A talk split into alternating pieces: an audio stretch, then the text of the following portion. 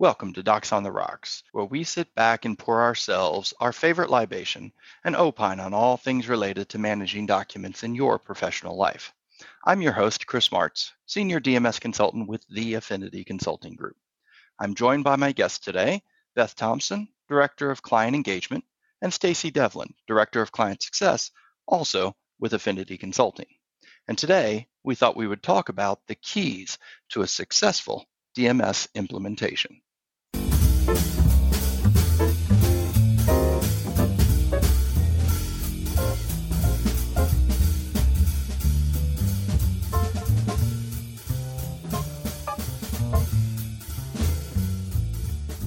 And now, let's pour ourselves a conversation. All right, ladies, welcome. How are we doing today? Beth, welcome to the podcast. Thank you, Chris. Glad to be here. Great to have you. Stacy, welcome back. Hey, Chris, how you doing? Doing great today. So listen, before we get into our topic of the day, the keys to a successful DMS implementation, as we always do, we want to start to, with talking about what it is we're actually drinking today. So, Stacy, what have you got in your glass today? Today I have a very nice uh, glass of Pinot Grigio. It's a it's a cold glass of Ecco Domani. Excellent. And, and I am completely wine illiterate. Is that a white wine or a red wine? It is a white wine. Ah, which is perfect. also why it's cold. Oh, right. You wouldn't do that with a red wine. All right, I'm learning. I, I wouldn't. New. I mean, you might, but I wouldn't. You're exactly right. That's probably the type of thing that I would do. well, it sounds very refreshing. Beth, what are you imbibing today? Well, so poor planning on my part. Fun Beth would actually be enjoying a nice cold glass of Prosecco, maybe more than one glass. Who am I kidding? But Word Beth is enjoying my favorite sparkling water, which is LaCroix uh, pear, uh, pear and peach. Oh, now that sounds good. Very refreshing. Right. Perfect. Well, today I am going simple. I have a little bit of bourbon on the rocks. Just, the bourbon is Jefferson Ocean, which is kind of a neat bourbon because they actually put it in casks and strap it to the deck of a ship and then sail it back and forth across the equator about three or four times. It's each one goes on a unique journey, so it uh, gets a unique flavor each time. It's really good. All right. Well, how are we going to talk about our topic today? The keys to a successful DMS implementation. Sounds like a really big topic. So I think let's let's kind of narrow it down right out of the gate. And uh, you know, with any implementation, we want to start with picking the right product, but also picking the right consultants to help you implement that product. So Beth, I wonder if you might start us off here and talk about what are some of the things that you would encourage someone who is looking to implement a DMS system. What should they look for in a consultant that can help them be successful with that rollout? Sure. So I think, you know, the first thing to acknowledge is the investment that the firm has made up until this point, right? There's been an investment in time there's been an investment in money to choose the right solution. And so once you've chosen the right solution, then of course it's critically important to make sure that you're choosing the proper partner, consultant to be able to then help you implement the solution. And so there really are a few things that you should, should take into consideration. You know, obviously, first and foremost should be, you know, what is the experience? What is the what is the consultant's experience with helping other firms migrate to this product, right? Have they done, you know, one implementation in the past? Have they done 25? Have they done 50? You know, what is their experience level? Also, you want to take into consideration the size of the team, particularly as it relates to the size of your organization and the, you know, deployment. Maybe you've got you know 10 people in one office but you may have hundreds of users across multiple offices and really getting a sense of how that consultant has worked with other firms in the past and have they experienced working with a firm that's going to be very similar to your firm so you want to take into account you know the size of that team and are the folks on that team full-time employees of the consulting company or do they outsource some of their resources? And that's really critical because what you want to make sure is that you are getting consistent quality control, right? And the only true way to do that is to make sure that you are working with a company that has, you know, all of the folks that will be working on your project um, employed by that said company. So that's really, really critical. And an example of that would be, let's say, um, talking to a consultant that maybe outsources the training because that's a critical component and you want to make sure that the consultant has had intimate knowledge of your project from beginning to the end so that they really understand what's going to be taking place and how to instruct your users along the way. You know, what is the relationship with the software vendor? You know, is this a partner that does a lot of implementations with the software vendor or are they a fairly new partner? I think that's something that you want to take into consideration. That's great. And, you know, being someone who focuses a lot on the training aspect of it, I will say that that is very critical to uh, the success of most uh, software implementations, but definitely on the DMS system. This is a product that people are going to use day in and day out, and we want to make sure that they hit the ground running when they get a new system with that. So Stacy, I wonder if you might jump in here and talk a little bit about, you know, as the client, what do you want to hear from your consultant regarding the flow of your project? Why is that an important piece to it? Sure. Well, I feel like one of the most important things is you want to find out does your consultant provide a full-time project manager? Is there someone who's going to be dedicated to this project to make sure that it does flow properly and that all of the appropriate resources on um, the consultant side as well as on the the client side are assigned and you know are communicating. So you know having a dedicated project manager eh, on that works for the consulting company is really going to help with that.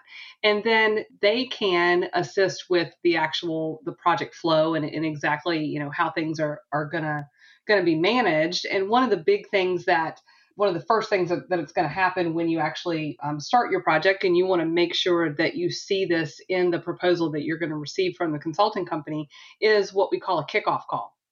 And that's really um, where you're going to align how that project is going to flow. And so we'll review the scope of work and make sure that you know everybody's aligned with with all of the things that we that we need to do in order to hit your go live and you know the flow of that project. And you want to make sure that you have a project manager who can explain all of the things that need to happen in order to have a successful document management implementation one of the first things that needs to happen is you want to have again as beth said you want to make sure that the consulting company that you hire has all of the, the appropriate resources and she talked about the trainers but it's really important to also make sure that the consultant can actually consult and and work with your your team members to understand how they get their work done and and help you know kind of do some workflow analysis and make sure that the database is being designed so that it's going to it's going to solve all of your problems. And the reason that you chose to implement a document management system was likely to solve some issues that you were having internally. So you want to make sure that the consultant can hear all of those issues. And that's the very first thing that they're going to do once we kick that project off is really get a get a grasp of all of the problems that you're trying to solve and then um, they're going to go off and do the implementation. And then if they're if we're converting any data we're going to talk about what what it's going to take to get that done. And we're probably going to run through a pilot program explain you know we're going to talk through what all of that looks like. And then you know you want to also understand from your consulting company what your options look like for go live training and again, as Beth said, if they have the trainers on staff, hopefully you're still working with the same consultants that helped with the design of the database are going to be the ones who are actually going to do do the training, whether on site or remote. But they'll actually be the ones working with your end users as well.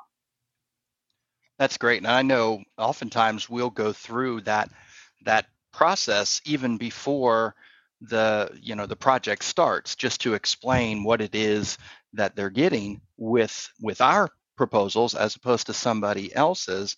And i'm going to go off script a little bit here but uh, beth i wonder if you might talk about the challenges of comparing apples to apples right? When they're looking at maybe proposals from a couple of different sources and one may seem more expensive than another you know what are what are some of the things that they don't want to just do uh, like a knee jerk reaction to that's an excellent point chris and i'm really happy that you brought this up this is something that i am working with on a fairly regular basis because you know not all proposals look the same we use similar terminology but every company's project methodology is slightly different. Stacy mentioned earlier the importance of project management.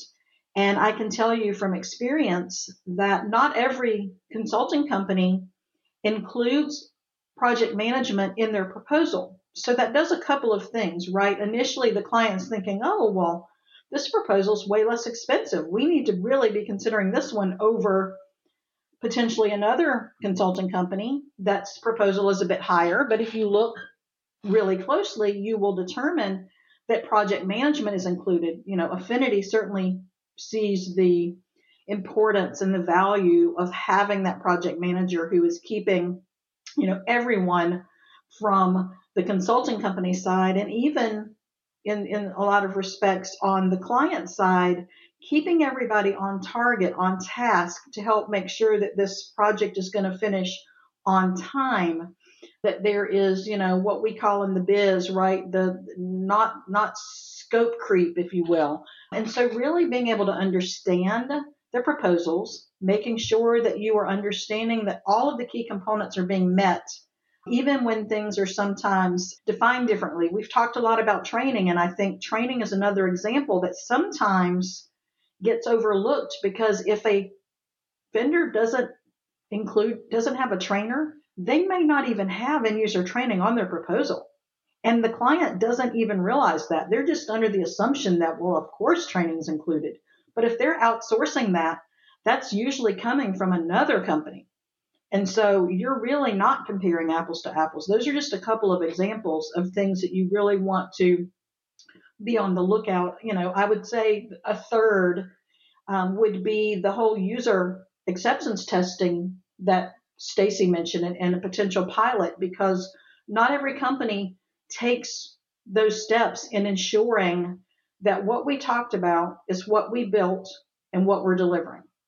And it's really important. Those two critical pieces, the user acceptance and the, the pilot, are critical pieces to making sure that what we're rolling out is exactly what you were expecting and what we talked about. And this is a long term relationship, right? It's not just we're in and out. We are going to be working together for, you know, the foreseeable future because these, these implementations, certainly depending on the size of the firm, what you are coming from, you know, all of those things uh, play into the the timeline of of a project like this. And i think that's a really good segue into you know how important it is to really vet out the consultant and talk to references. It's one thing for me to sit here and tell you or for stacy or chris to tell you how amazing affinity is and how we're going to do the best possible job for your firm but hearing it from your peers, from your colleagues, from firms that are a similar size to you or that have come from the same software that you are migrating from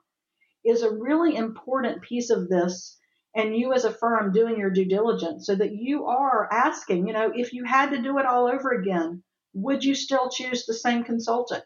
What did you learn that you may do differently? Is there anything that you would have done differently? How did it go? Did you stay on time? Like those are all questions that you want to ask the consultants that you're considering. Boy, that's a great point. I know, you know, just about anybody can install a piece of software and walk away from it and say, there you go, you asked for the software, you've got it. But, you know, understanding kind of as Stacy pointed out, what what are the issues that are on the table? What are we trying to improve here? And actually doing consulting with the client as opposed to just taking an order for it. Stacy, I wonder if you might talk a little bit about kind of that setting expectation levels. That's so important. I think a lot of times when clients purchase software and someone to implement it, they think my part's done in that process. And really, it is uh, very much they're along for the ride, and we need their um, commitment to making just as much of a success as your consultant is.